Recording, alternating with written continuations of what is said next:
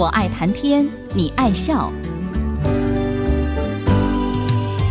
听主持人刘炯朗校长以深厚的学养、浓厚的人文关怀，谈笑间分享教育、科技，注入人文活泉。欢迎收听。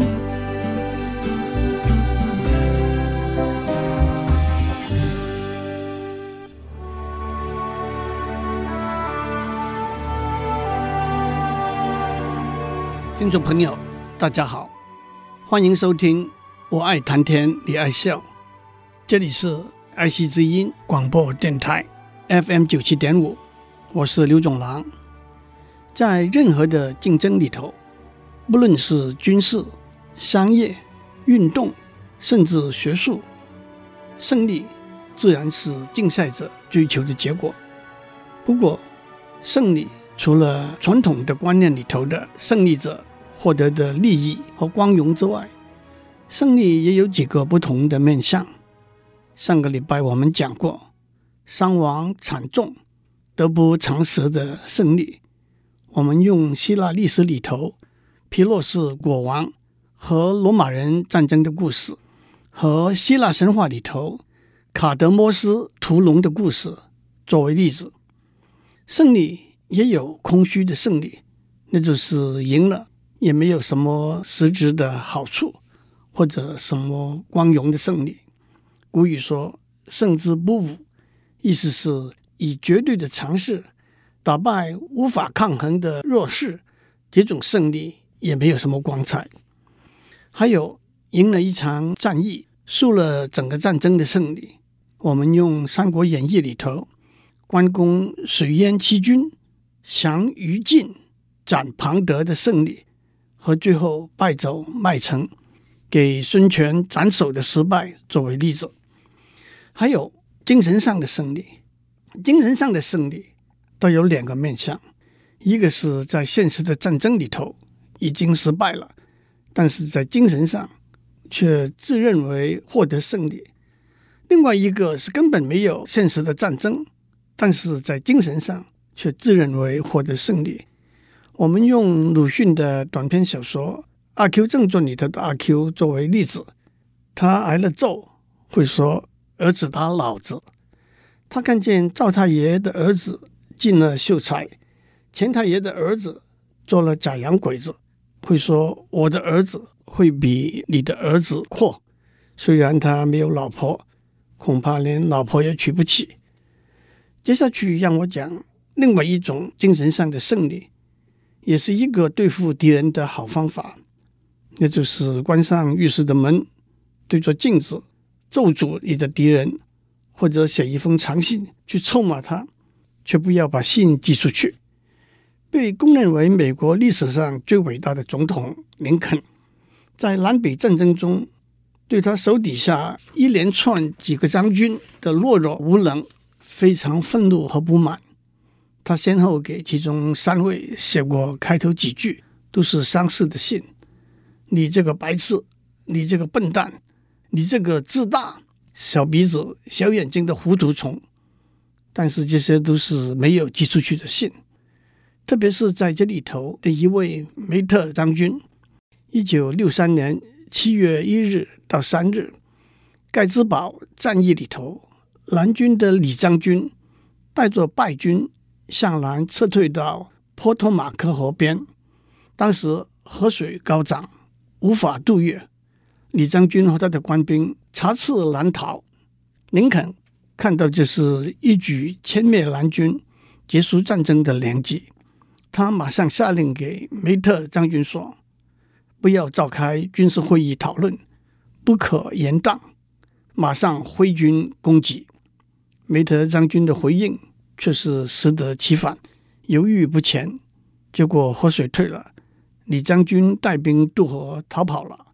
林肯给梅特将军写了一封信，其中几句是：“你根本不了解这一个措施的严重性，敌人本来已被掌握在我们的手心，战争马上就可以结束，可是现在战争将会无限期的延长，你错失良机。”也令我感到万分挫折和难过。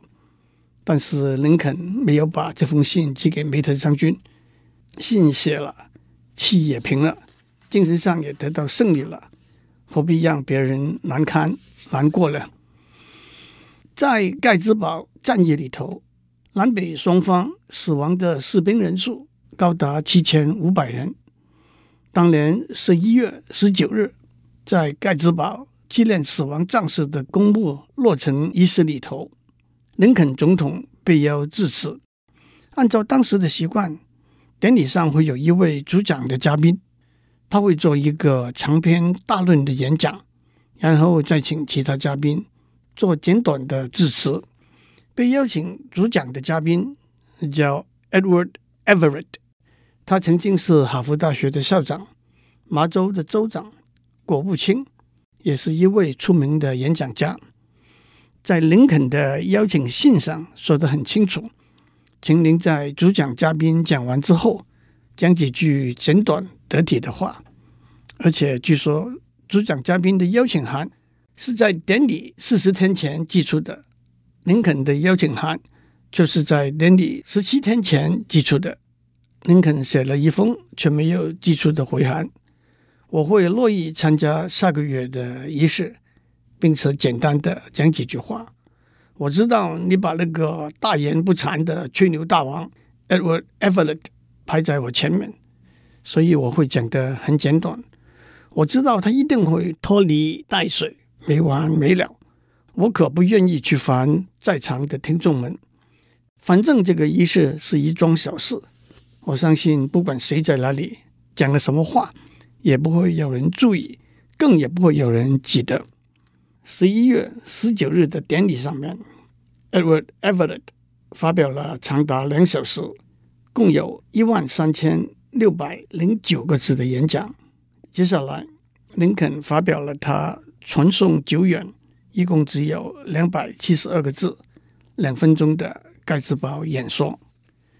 仪式结束之后的第二天，主讲嘉宾 Edward Everett 很有风度的赞美林肯说：“假如我能够说我在两小时之内跟您在两分钟之内讲的一样切题，我就心满意足了。”林肯也很有风度的回答说：“以我们昨天分别担任的角色来说，您不能讲得太短，我也不该讲得太长。”美国大文豪马克吐温也有用犀利言辞写信骂人的习惯，但是许多这些信都被他太太扣下来，没有寄出去。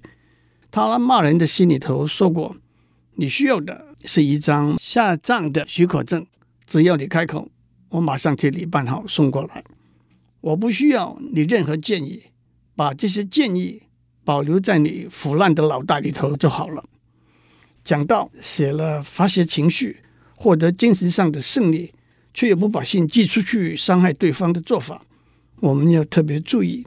在普遍使用电邮的今天，写电邮骂人的时候，只看到电脑没有表情的萤幕，看不到被骂的人惶恐、无辜、委屈、生气的神情，也无法让被骂的人有一个插一句嘴分辨的机会，因此。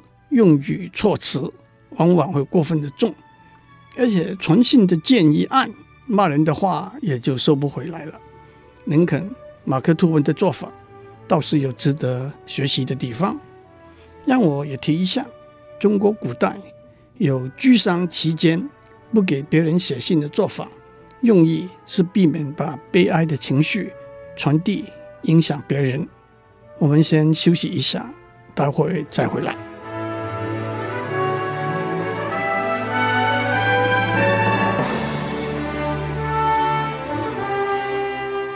欢迎继续收听，我爱谈天，你爱笑。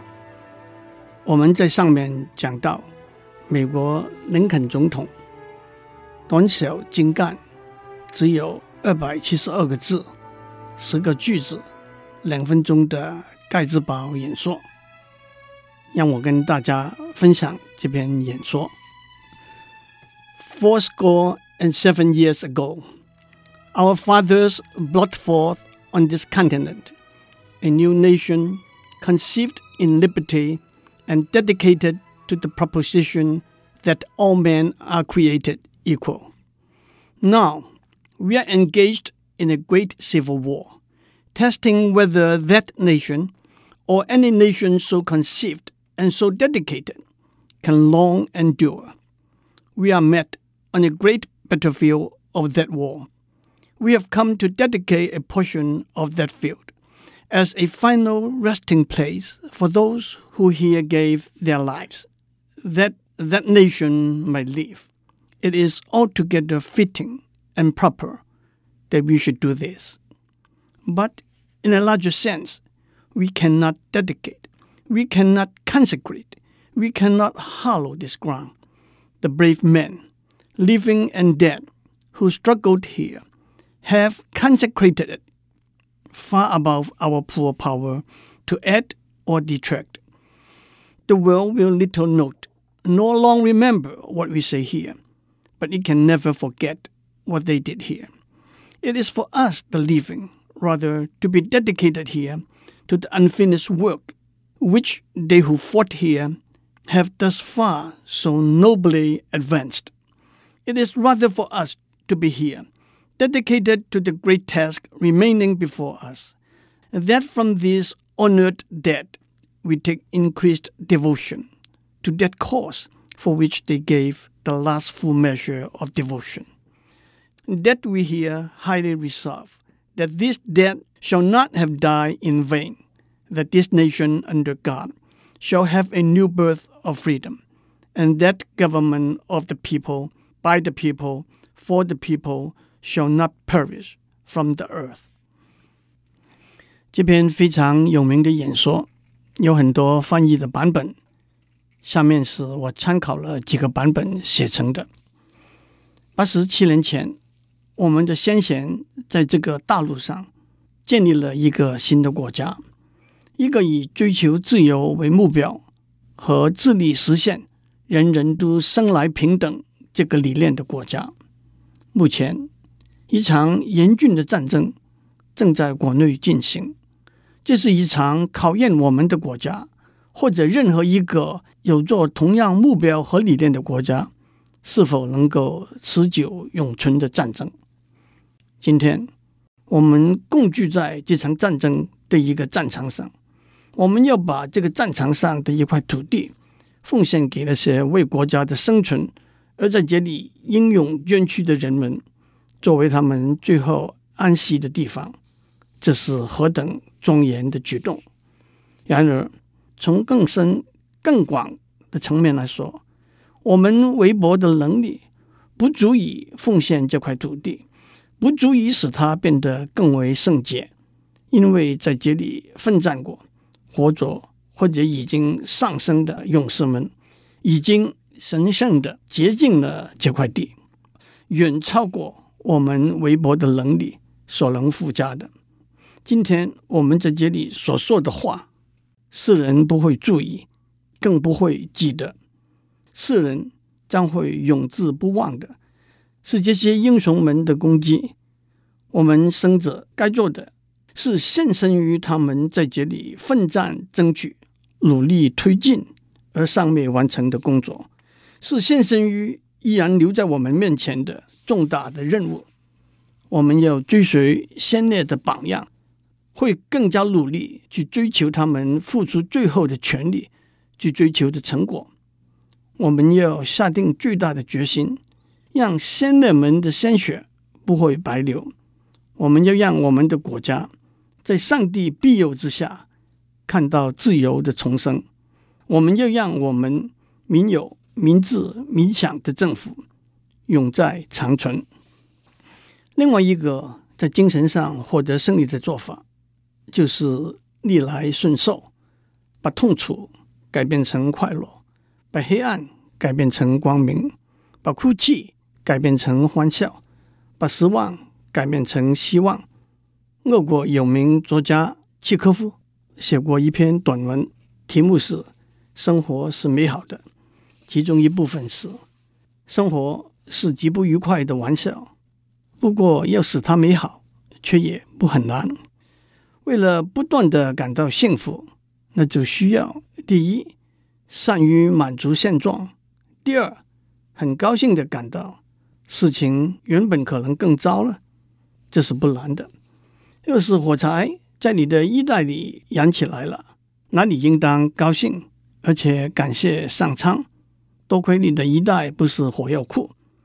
要是有从亲戚上别墅来找你，那你不要脸色发白，而要喜洋洋的叫，挺好。幸亏来的不是警察。要是你的手指头扎了一根刺，那你应当高兴，挺好。多亏这根刺不是扎在眼睛里。如果你的妻子或者小姨子在练钢琴，那你不要发脾气，而要感激这份福气。你是在听音乐，而不是在听狼嚎或者猫叫的音乐会。要是你有一颗牙疼起来，那你就该高兴，幸亏不是满口的牙疼。要是你给送到警察局去了，那就该乐得跳起来，因为多亏没有把你送到地狱的大火里去。要是你挨了一顿伐木棍子的打，那就该蹦蹦跳跳，叫道。我多运气，人家总算没有拿带刺的棒子打我。要是你妻子对你变了心，那就该高兴，多亏他背叛的是你，不是国家。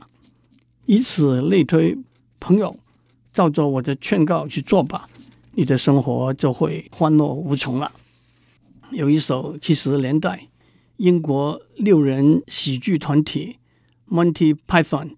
巨蟒集团的歌，Always look on the brighter side of life，永远看到生活里头美好的一面。歌词的一部分是这样的：生活里头不如意的事总会发生，他们真的够让你生气，别的更会让你咒诅和怒骂。当你咀嚼着生活里头的饥饿，别抱怨，吹个口哨，让一切变得更美好。永远看到生活里头美好的一面，永远看到生活里头轻松的一面。如果生活似乎很烂，肯定有些事你忘记了，那就是欢笑、舞蹈和高歌。当你觉得很倒霉，不要做个大哑巴，卷起嘴唇，吹个口哨，就这样吧。最后，让我介绍一首老歌《When You Are Smiling》，当你微笑。当你微笑，世界伴着你微笑；当你欢笑，当你欢笑，阳光将遍地普照；当你哭泣，雨淋淅沥，不再叹息，快乐是要回来的。